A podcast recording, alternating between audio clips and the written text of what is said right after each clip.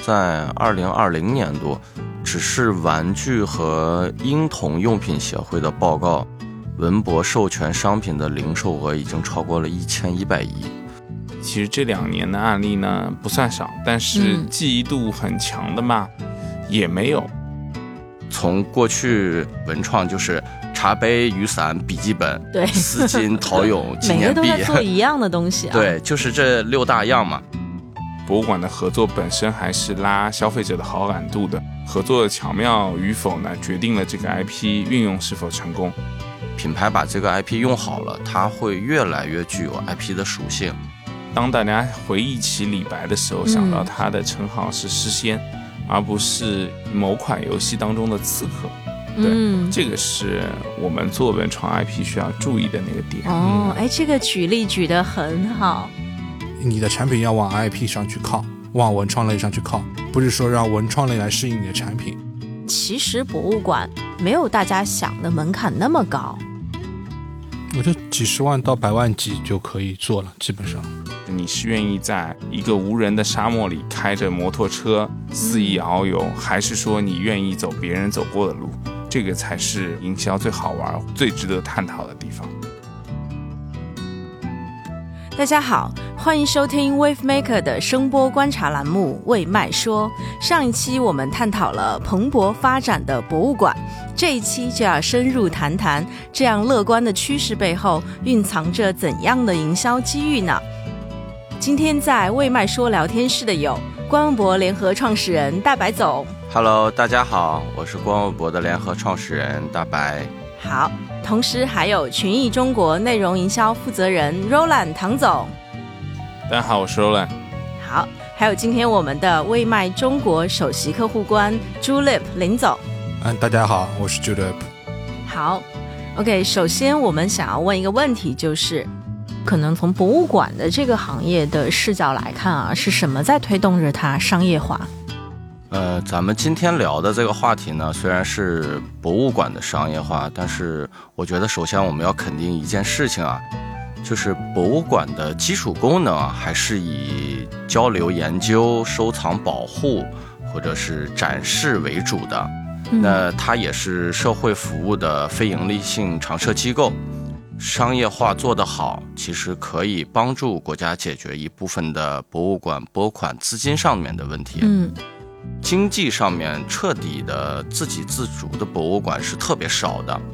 那博物馆呢，又采取了这种收支2条线的财务政策。那这个时候对于博物馆来讲，适度的商业化就显得非常的重要。那我觉得目前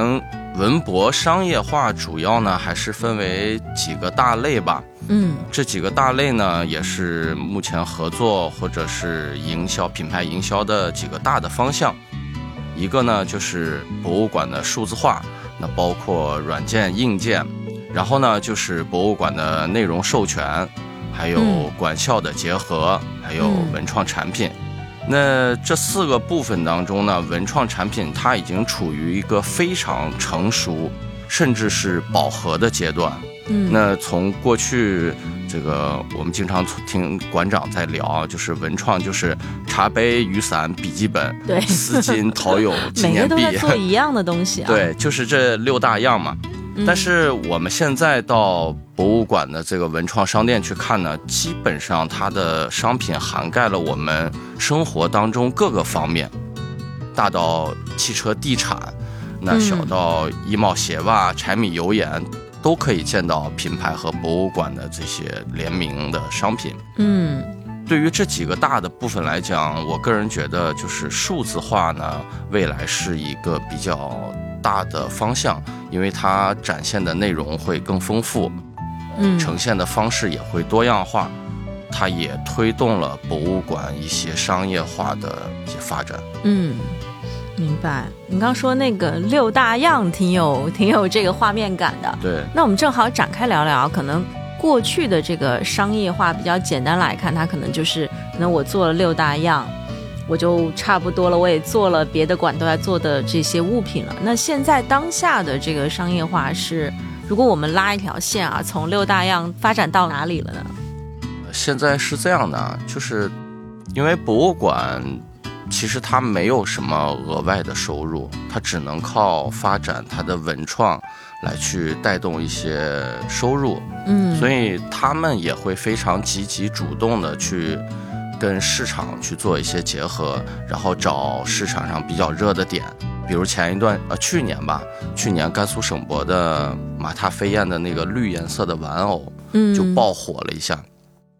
所以现在博物馆随着工作人员的年轻化，然后领导思想的越来越开放，所以他会接受更多新鲜的商业模式进来，然后去挖掘更好的内容，因为有些内容是博物馆的从业者过去那么多年他们看不到的视角，那反而从商业的角度给了他们另外一个全新的选择，所以他们也是更愿意去接受这样的新鲜事物的。对，这个点挺好，就是博物馆本身工作人员他的年轻化其实也是推动他发展一个很重要的一个因素。对，是的。好，那刚刚有一个词很好，适度的商业化，就博物馆接受适度的商业化，怎么理解这个适度？博物馆不能把商业化作为它的第一目的，就它还是一个非盈利性的常设机构，它是给大家提供一个文化展示的一个场景。这个度的把握呢，我觉得是这样的，就比如说这个以数字藏品为主吧。这两年数字藏品比较火，然后 NFT 的概念也在国内都比较热。那在商业化的过程当中呢，如何最大限度地保证我们博物馆的文物的安全，又可以做到一定的商业化，那这里面这个度的把握呢就很有讲究。安全上面，从博物馆来讲，就是我的文物要安全，然后我的声望要受到保护。那对于商业来讲呢，他可能会把他拿到的这些东西过分的去放大，他担心这一块，对，他担心这个，因为他毕竟是一个偏保守、偏传统的一个事业单位，那么你把他的东西，比如说授权拿出去以后，如何使用到了一个什么程度，他是比较担心的。对于博物馆来说，它的文物安全各方面其实是放在首位的，那么这个时候如何商业化，那又要如何保护好博物馆的这些文物数据，那这个之间的度呢是值得去我们大家考虑的，就这个平衡点在哪儿，其实目前还没有一个绝对的定论。对，是的，是的，非常有意思啊，因为刚刚大白总提了一个站在博物馆角度的一个普遍的一个心态，就是还是很欢迎商业化的，但是呢又很害怕，因为过度的商业化带来文物安全问题啊，可能会影响到我作为一个社会福利文化机构所应该肩负的使命。那么想请教啊 Julep 跟 Roland， 就是因为我自己的感觉，好像在我听到咱们的那些案例里面，包括伊利之前有进这个国博哈，然后就是有一些咱们的案例好像神奈，因为他也在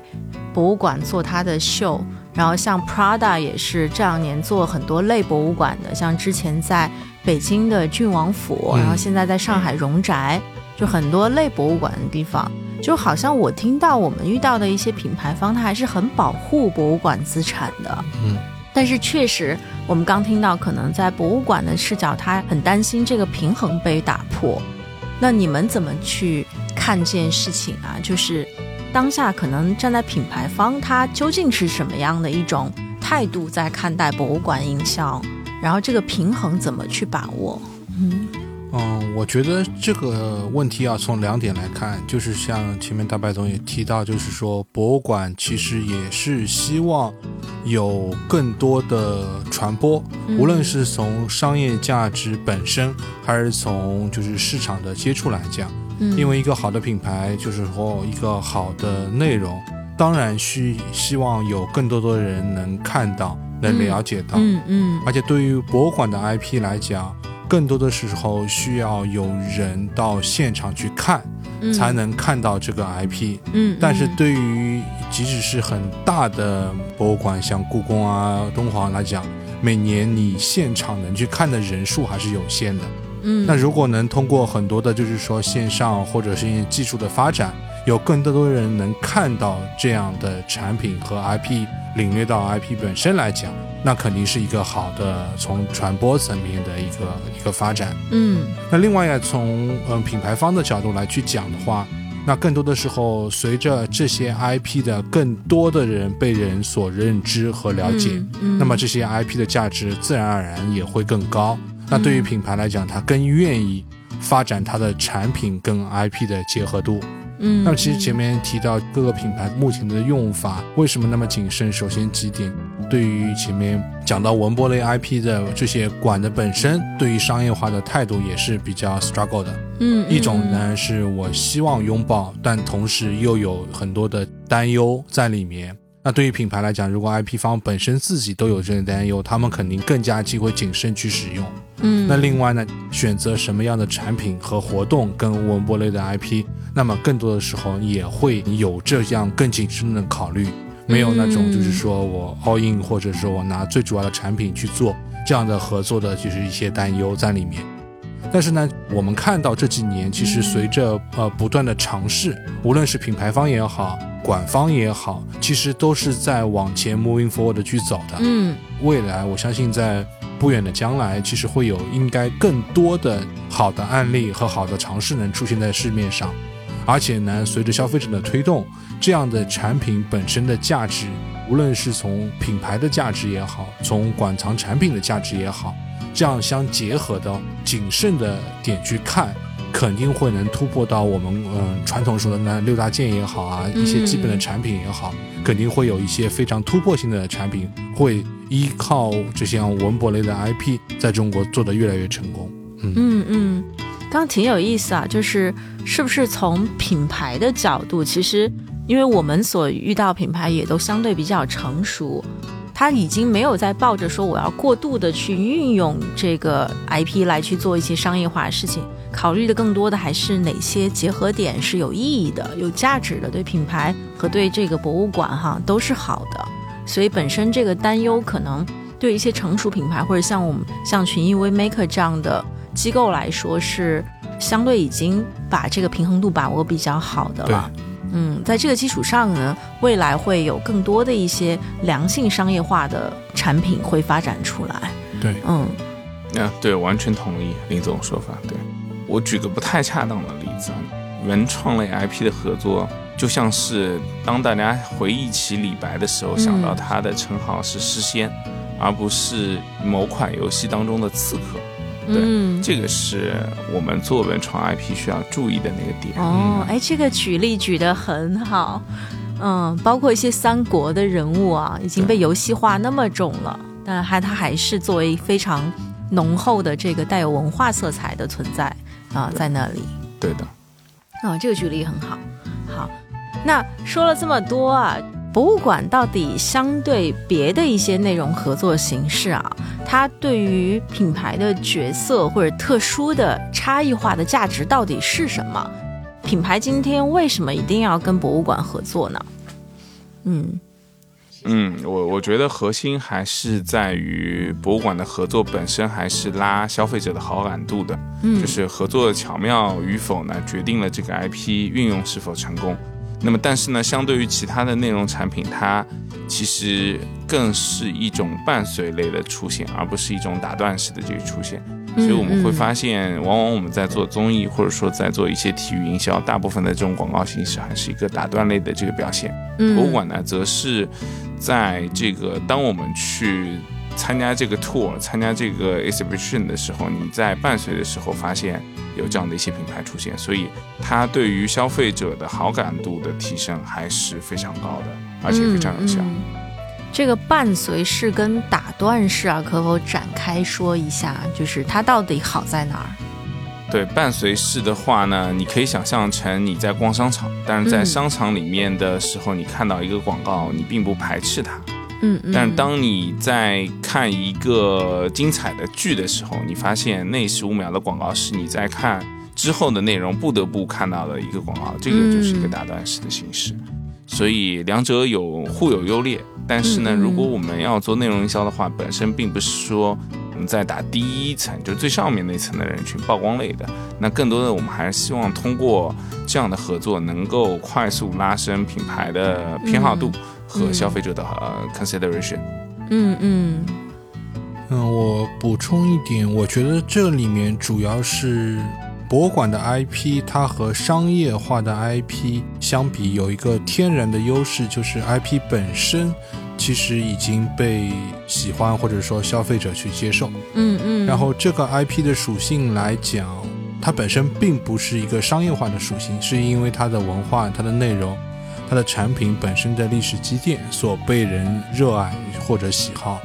那在做商业化的过程中，那消费者本身对于 IP 的认识和了解就是非常清楚的。它比现在一般的比如说游戏啊、体育类的 IP 来讲，你需要花时间先去接受和处理它、接受它。文化类的 IP 本身来讲，在每个品类其实是那几千年留下来的，可能就是只有那几个。所以这些IP 本身来讲，它都是独一无二的。所以呢，很多时候在做商业化上，我们说很多传播的 IP， 首先一点就是独占性，然后 IP 本身的认知度啊、好感度啊，它其实都已经占好了，它就不需要你再做这方面的一些甄选和筛选。对于商业化来讲，就是有天然的优势。那它的劣势主要是它的可塑性没有那么强，毕竟它的本身的产品的限制是比较多的。但对传播来讲，这个完全是需要你通过产品啊、通过传播来讲去做很多的优化。但从 selection 的方面，只要你选到了，然后能合作，那这个东西就是独占性的，其实没有那么多的前期的一些问题在那边。其实筛选的风险没有那么高， 对吧？相对我们去选别的内容形式，对，对，而且还是蛮讲究品牌跟这个 IP 是否调性上天然契合，对吧？对，就它其实合作门槛是非常高的，对，是的。就我觉得对于品牌来说，就是博物馆在传播或者营销中其实并不是最重要的，但它确实是一个必不可少的一个环节。博物馆其实它是一个桥梁，把文化和品牌去做一个结合，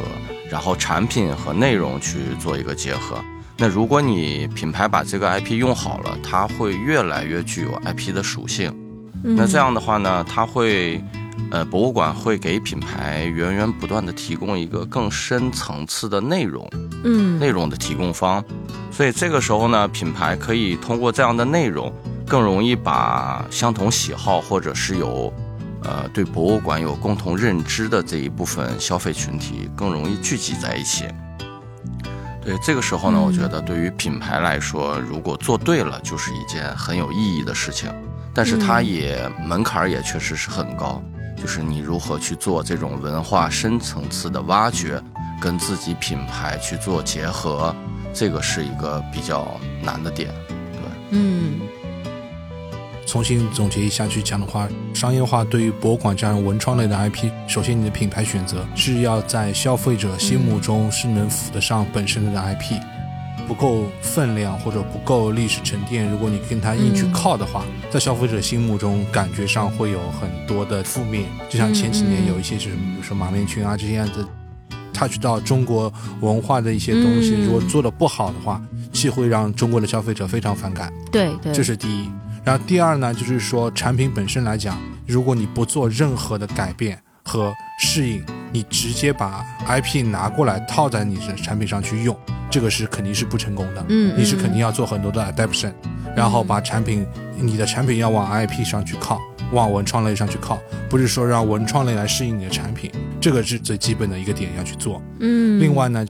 你在进入 IP 的过程中和 IP 的合作过程中，如何跟消费者在市场上进行沟通，这个点其实也是非常重要的。如何去讲这个 story， 然后去讲这个文化的一个适应和你产品的一个点，我觉得这三点其实是无论是我们现在看到市面上成功人失败的 IP 来讲，基本上都是这三点是符合去做的。那这个我觉得也是对品牌来讲，这三个比较重要的需要考虑的一个问题点。朱佩能举几个例子吗？你觉得比较认可的，或者是比较健康的一些合作类型？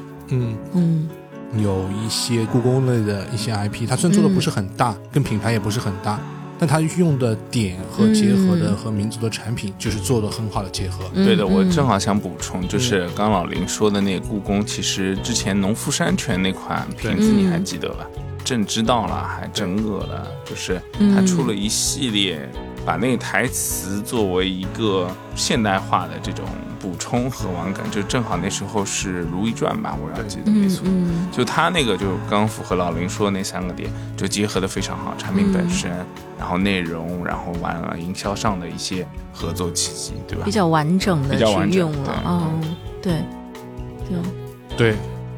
的。然后另外呢，像一些品牌在一些节点上，他可能就是说我只是用到 IP 或者一些地方，然后把我的产品进行结合，就像 Prada 去你做的他的一个秋冬的一个发布会，在郡王府去做，只是用了一个 location 是跟文创相结合的，但它整个的走秀的氛围文化的属性其实就结合的非常好。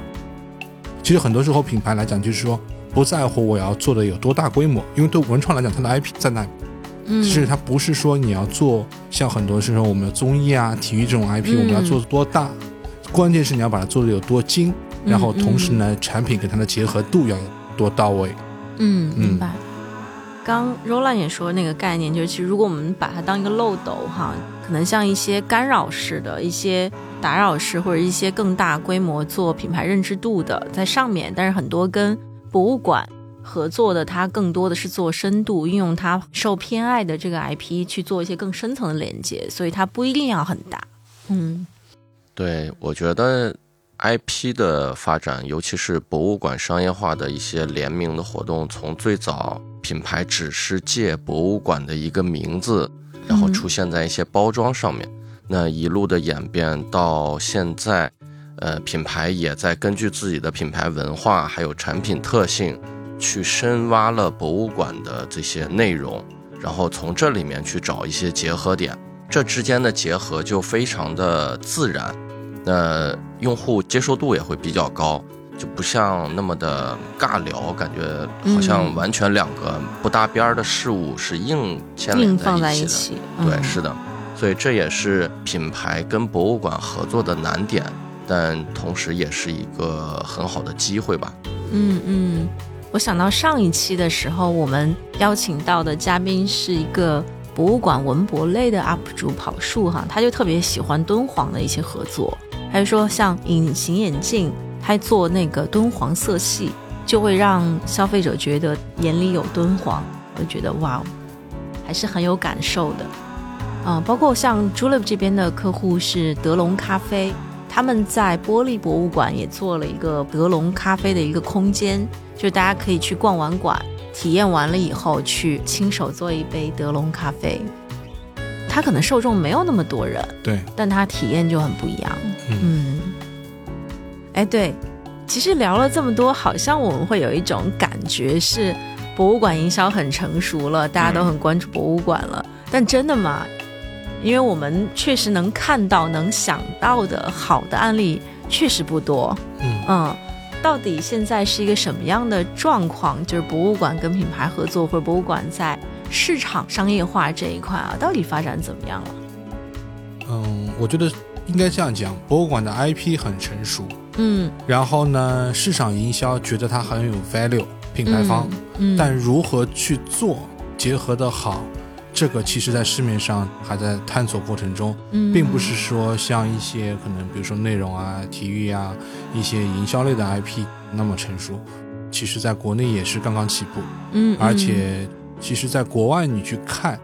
很多一些成熟类的博物馆啊或者文创类的 IP 商业合作的难度其实是高的，虽然说这些 IP 本身来讲都非常知名非常大，但是如何把它跟品牌相结合这件事情其实还是有难度的。很难，所以大家愿意看，但是真正出手的不多，是吧？对的。Roland 怎么看？因为你是内容营销负责人嘛，就跟很多的业务或很多的品牌聊的时候，大家到底是就那个心态是什么？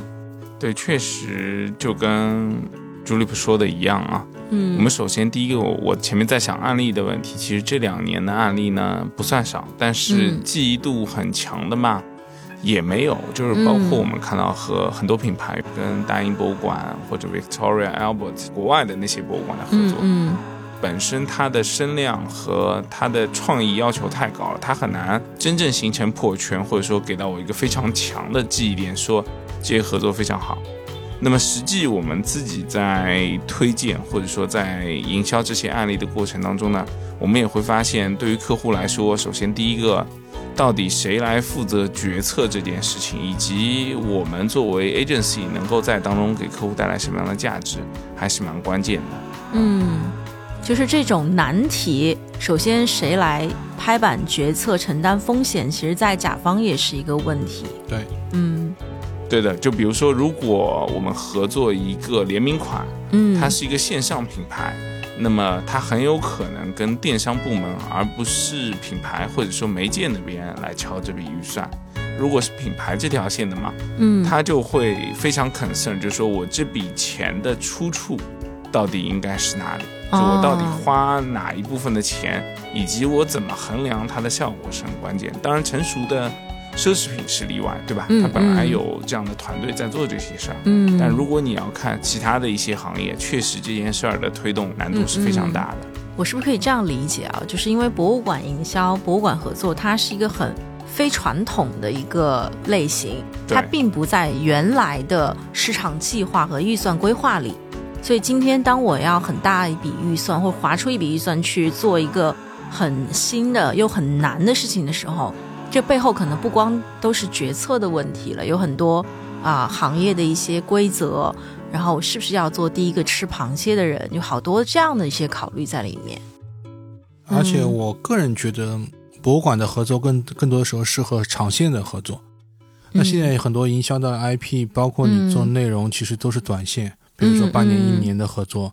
那其实一个博物馆的 IP， 一个好的文创类的 IP， 都那么几千年的文化历史在那边，你想短线把它吃透，商业化去做出来，一是很难，那而且它其实从不同的人群啊各方面，其实有很多的一些承载在那边。那很多时候营销其实我觉得还是需要，甚至比如说3到5年、5到10年的一个长期的一个合作。那对于中国的这些文创类的 IP， 品牌方有没有做好准备，我选择一个产品或者一个 IP 做长线的合作，这个也是一个问题。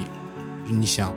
Nike 跟 Michael Jordan 其实做了快10几年、20年的合作，然后能把 Nike 整个的 Jordan 的这条线做得那么透彻，那我们对于我们一个 IP 来讲，现在有没有品牌已经做好这样的 ready 去做这件事情？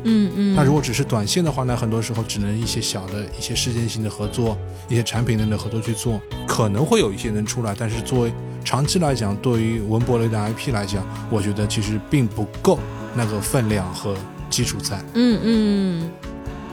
明白。现在我们进入市场低速期哈，就更难，大家都会更聚焦当下。对，我们现在看下来，博物馆商业化做最好的就是奢侈品牌，对，它已经融入它基因了。那你觉得像Prada 这样的品牌，比如它跟荣宅，因为我之前听说它好像为了让荣宅重新去开，它花了7年去修复，对，这种都算是长线投资。对，可能奢侈品它做好这样准备了，因为它就是这种沉淀啊，这种品牌的积累，它已经有这个 DNA 了。但其他的追求即时收益的行业，它还没有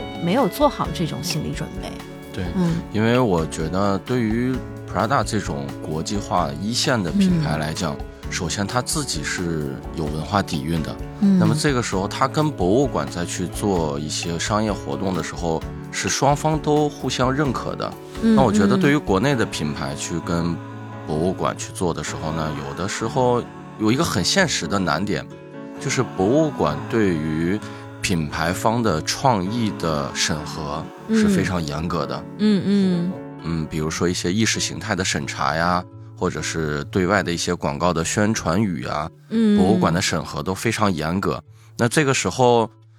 无形当中也限制了品牌的发挥，嗯，那这个时候品牌也会在想，那我的这个创意是不是能够审过呀，或者是能够符合这个主流的大众意识，或者是什么这些问题，所以这也是品牌需要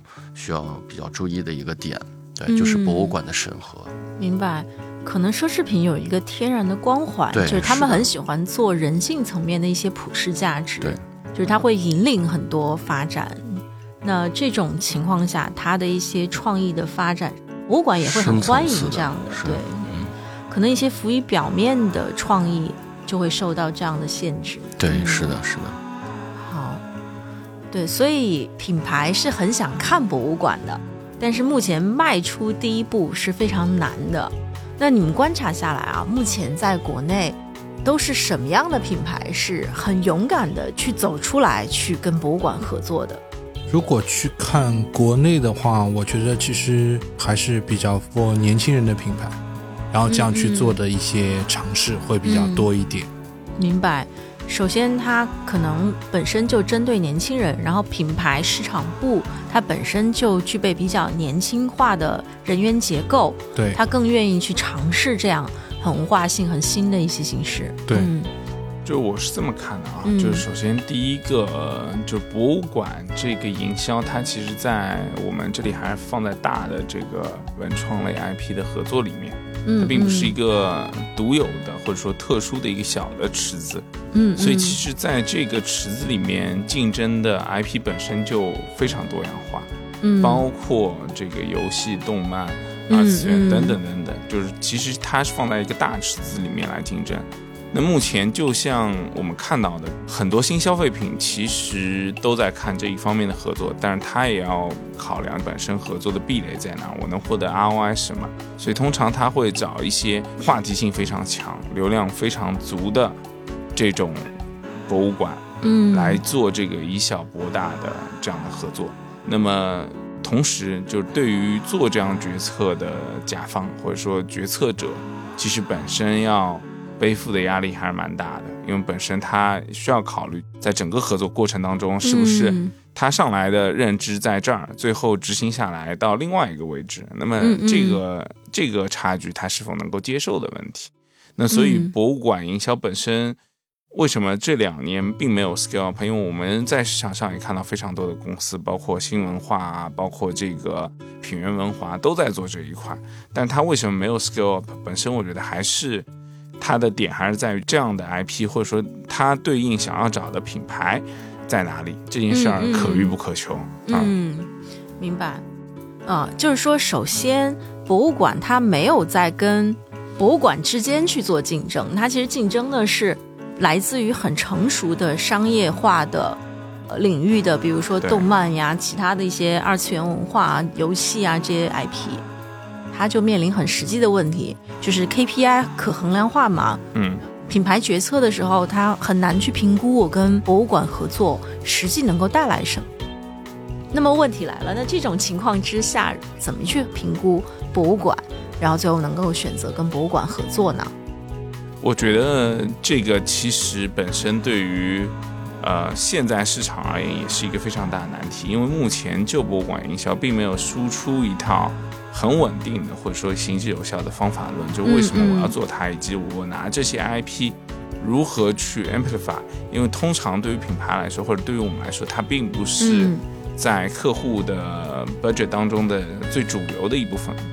那么所以呢在这一块其实本身它缺少有 vertical 的 agency 来做这个方法或者说营销上的一些输出，那么所以呢使得品牌并没有办法很好的去甄别哪些 IP 对应的 outcome 对应的产出到底是怎么样的。对，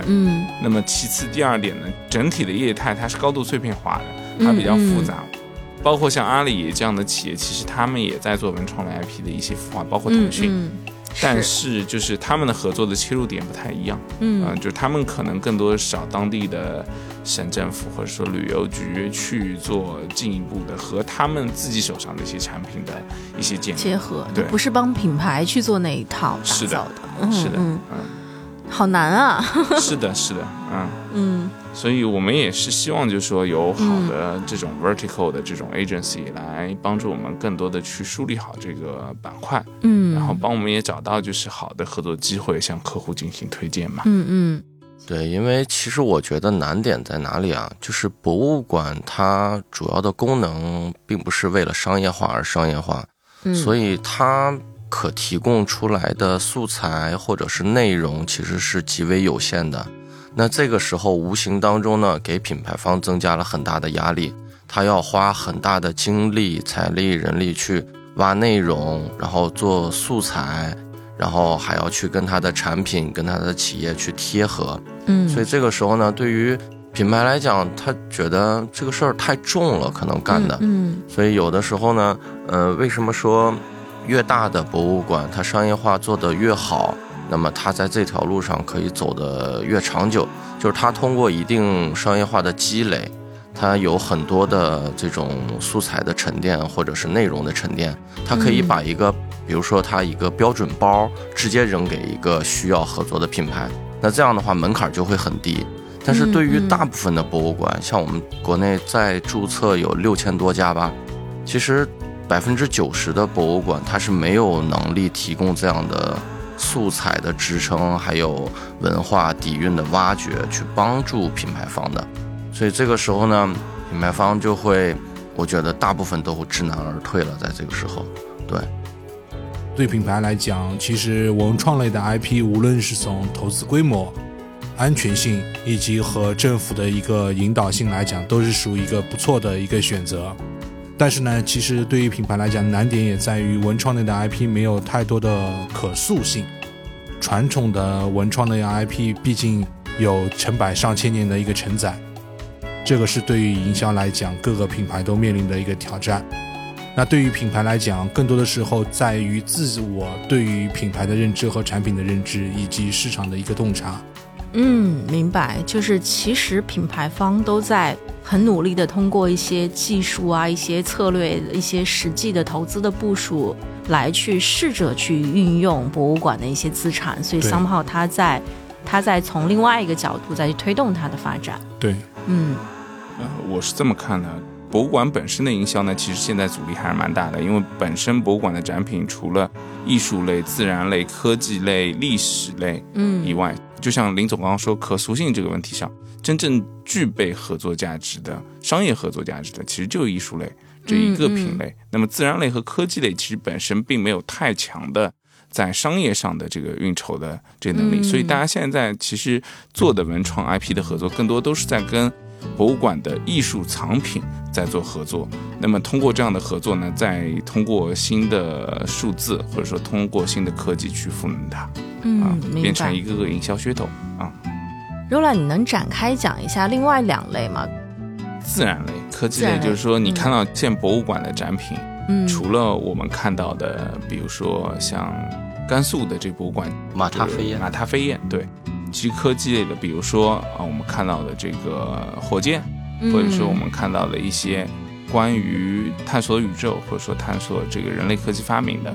这一部分，其实并没有太多的被运用到商业化范畴当中。那么自然类的呢，则更多的是和我们的考古、自然、地理、动物啊等等有关系的。那么这一块其实目前也没有被太多的开发。嗯，所以其实它还是非常大的空间在那里，因为艺术是最直接能够运用的。对，对，更不用说我们的红色历史了，对吧？这个就更难了。明白。刚我们聊了很多国外是怎么样去看这件事情，因为我感觉国外的一些馆发展的都还是不错的，比如你看大英授权做的非常的广，然后卢浮宫是做展做的比较多，就是每一个馆好像一些大馆它已经有自己的特色的商业化出来了。嗯，他们有比较成熟的 package 可以给到大家，就是公开在市面上去看，比如说什么 package 我是授权是多久，然后花多少钱，什么样的品牌可以来做，什么样的个人来做，标准化，对，比较标准化。相对来讲，国外的很多博物馆它本身也是一个商业或者慈善机构。那国内呢，其实大部分的博物馆其实它还是在隶属在政府下面，所以很多时候呢，这里面涉及到很多的大家对这商业化的一个看法和一个 open 的程度。就是可能跟每一任的馆长或者说他的 running 的人的态度就有关系。所以很多时候呢，这一块我觉得可能也是限制了很多品牌在这方面的长线投资和投入。嗯，对，确实这是一个很现实的问题。就是博物馆我们讲它偏学术一些，它是偏保守的，所以这个时候呢就给品牌增加了很多难度。那你怎么去找这个结合点，又要商业化又要保证博物馆不出问题，那这个点是很难的其实。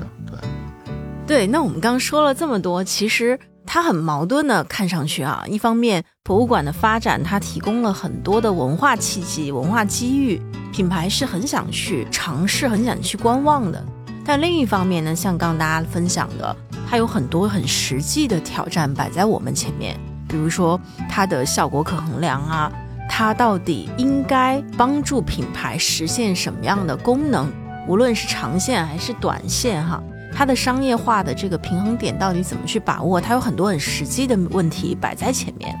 那我们作为这个行业非常想要推动博物馆发展哈，从市场的角度去帮助它去发展更好的话，那我们接下来有没有哪些思路可以去做一个探讨吧？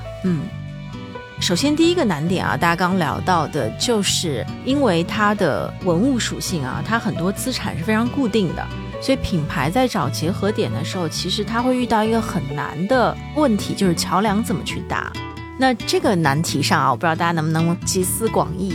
来分享一下。对，是这样。在给博物馆提供的服务里面，其实有一项就是帮助他们把这个内容标准化。那对于博物馆来说，其实他们很多数据是非常单一的，可能就是文物的名称、文物的照片，然后断代，然后它这个背后的故事大概什么样，可能只能提供出这些东西来。它没有一套完整的这个 package 能够扔到市场上去给品牌去做一些选择。所以我们也在帮博物馆去梳理，比如说博物馆的一些文物，它有一些分类，那么这些分类我们拿过来去帮他们做一些梳理，比如说断代啊，或者是材质啊，或者是纹路啊，或者是它的一些使用场景。那么我们根据这种分类，然后可以做出一个标准的一个 package， 然后去给到适用的品牌方。比如说它是一个做饮料的，那是不是跟水有关，或者是跟饮用有关的这些文物，我们可以给它一个标准的包。或者是它是一个什么样的行业，那么我们通过第一波筛选来给品牌去做一个初步的筛选吧。明白，这是一种方式。对，就是说其实那个难题是在的，但是更多的很需要第三方商业服务类的行业能不能帮助博物馆把这些 IP 首先先梳理了。对，它适合什么样的行业。我觉得大家应该是更开放的心态，无论是从博物馆就馆方这边来看，同时对于品牌方来看，很多的尝试应该可以去做。从人群适用性和整个中国市场的发展来去看，让文创的 IP 的影响力和潜在的潜力是非常巨大的。那这一块来讲，我觉得值得品牌去花资源和精力在里面投资，去研究如何能把这一块去突破。而且这几年在中国市面上，以往的娱乐体育类的 IP 越来越少，文创能变成一个就是很不错的 option， 而且相对来讲它的投资对比之前动辄几千万上亿的投资来讲，文创 IP 的投资的相对来讲的那个金额还是可控的。那这一块来讲，其实也变成了一个很大的 opportunity 对于他们来讲。如果要跟博物馆这样的文创 IP 合作的话，品牌需要拿出多少投资来去考虑这件事情？因为刚刚朱莉分享一个很重要的点，就是今天如果要在中国做综艺类的 IP 或者体育类 IP， 它的投资是非常巨大的。但其实博物馆没有大家想的门槛那么高，没有一个档，品牌拿出多少投资，我就可以考虑这件事情了。我觉得几十万到百万级就可以做了，基本上。对，差不多。因为对于博物馆来讲，他跟品牌去在做合作的时候，他会也会考虑一部分收益问题。嗯，那么有的时候他会一次性的收一个授权金，嗯，或者有的时候也要根据品牌的情况来做一些变化，那可能会收一些产品的销售分成，嗯，对，这些都是比较灵活的。所以在国内呢，也没有一个像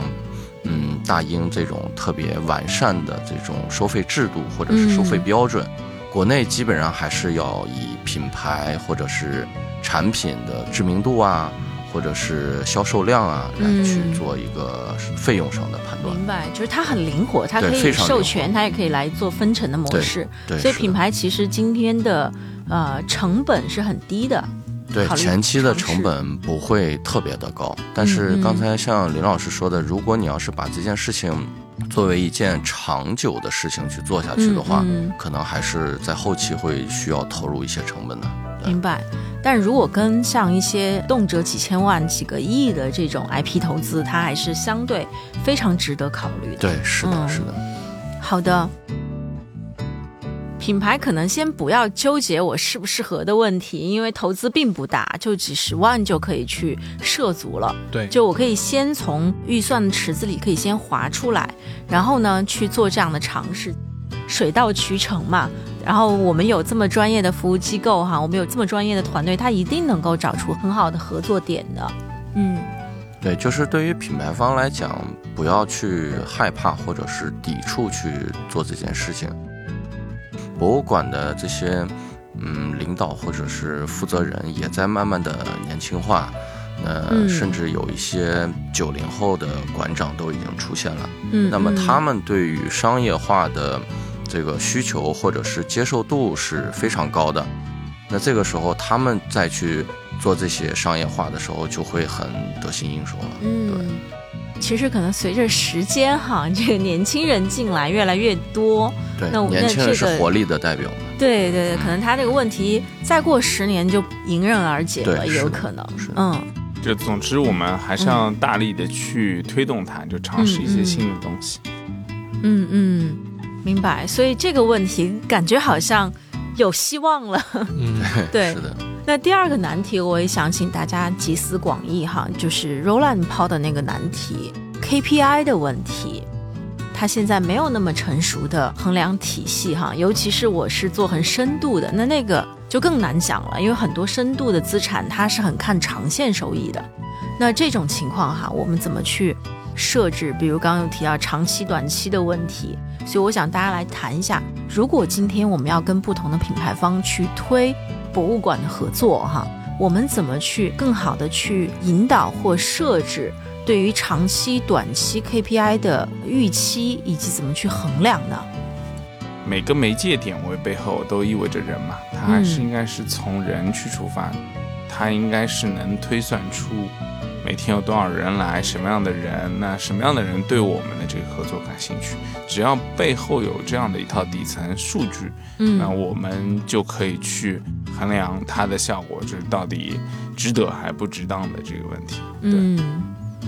那 IP 本身来讲，其实所有的 IP 我们WaveMaker群益都有自己的评估体系，就像若兰讲的，一个是人，另外从 engage 各方面的指标都是可以去看。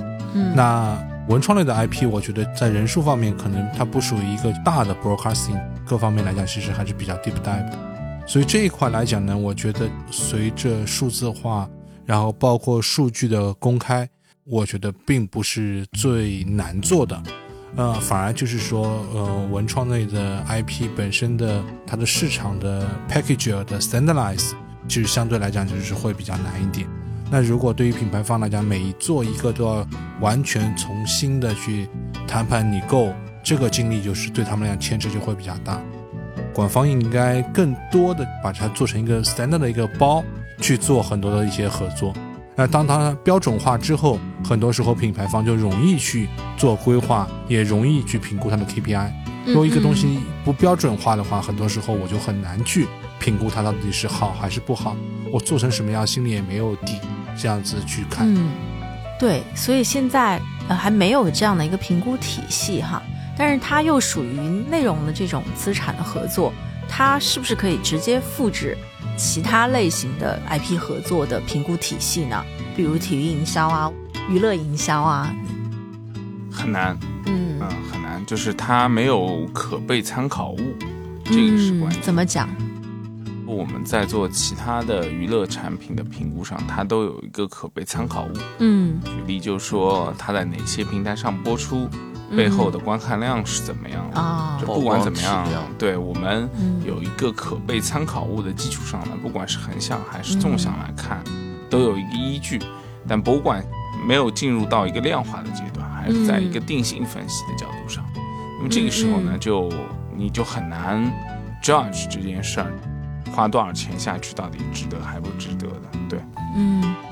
博物馆现在确实好像数据收集上啊，应该没有其他的那些 IP 类型那么成熟，或者说 even 没有 QL 来的更成熟，对吧？因为 QL 现在根据各家媒体平台都在搭建成熟的体系了。对，博主他都很清楚他的粉丝结构哈。对，所以他就能根据这个粉丝结构来开他的卡里价。就刚刚老林说的这个 package 本身的 standardized 的问题。明白。好 OK。 对，今天我们聊了非常多关于博物馆商业合作的发展状况哈，以及有哪些存在的商业机遇。那我们今天主要跟听友们探讨了这几个问题。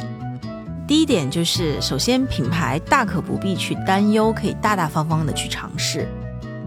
那今天我们的三位做客嘉宾也都各分享了一个值得思考的问题。Julep 林总呢，他分享了，首先因为博物馆它有非常有资产的文化 IP， 也因为它的底蕴跟它的固定的一些资产，所以品牌怎么去找到最好的连接点是值得思考的。然后 Roland 总呢也分享了，品牌在去做决策的时候是需要从长期和短期共同的角度去思考 KPI 的设定和判定。然后大白总也分享了这个我们需要更多的去思考怎么在保护博物馆履行该有职责的基础之上去做更多的健康的商业化。所以我们今天分享的话题非常的丰满跟立体。那在结束之前呢，我们想请三位嘉宾来表达一下自己对于行业的一些良好的祝愿。其实对于文创类来讲，我相信大家应该保持一个非常大的信心。其实对于中国市场来讲，消费者对于这一类的 IP 或者说这一类文化类的产品，年轻一代的喜好度和认同感其实是非常强的。虽然我们现在的商业化没有那么完善，但是我相信只要大家共同努力，这一块肯定是在中国市场会有一个非常美好的未来。谢谢 Julep。 对，就像我们今天大家一起探讨的博物馆的这个营销，包括文创类 IP 的这个合作，其实目前还在一个探索的状态当中。那么我们也是非常欢迎大家一起加入到这个群体当中来，就是你是愿意在一个无人的沙漠里开着摩托车肆意遨游，还是说你愿意走别人走过的路？这个才是我觉得营销最好玩最值得探讨的地方。哇，好有画面感。我们的愿景就是通过商业化的手段来帮助中国的博物馆更好地传播我们国内的优秀自己的这些传统文化，用更多新型的传播手段让大家了解我们自己的文化内容，增强国人的文化自信。哇，真的非常感谢三位嘉宾，真的希望能够通过我们共同的努力，一点一滴的去推动这个行业的良性发展，也希望给听友们带来更多的启发。那么这一期的播客我们就聊到这里，大家可以在喜马拉雅和小宇宙上关注我们哦，同时也要关注 WaveMaker 为卖中国的公众号，获得一手的营销资讯。我们下期见，拜拜。